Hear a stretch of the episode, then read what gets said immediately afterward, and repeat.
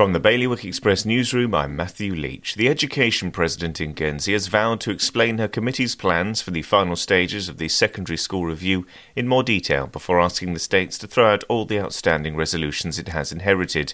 Deputy Andrea Dudley Owen has made the commitment following political concerns that wiping the slate clean without setting a new direction of travel would create a policy vacuum. A notorious drugs baron who planned to flood Jersey with a £1 million cannabis haul has been put on a new watch list aimed at preventing him from becoming involved in serious organised crime again when he leaves prison.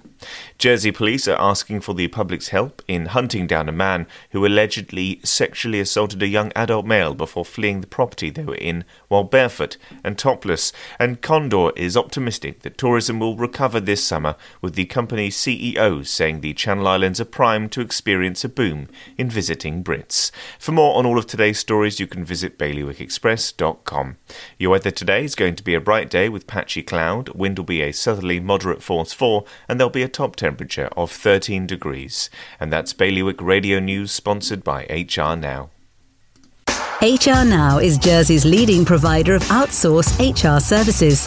It's their guiding principle to deliver HR solutions that are fully compliant, creative, and commercially focused. HR Now, your one stop shop for anything HR related. See hrnow.je.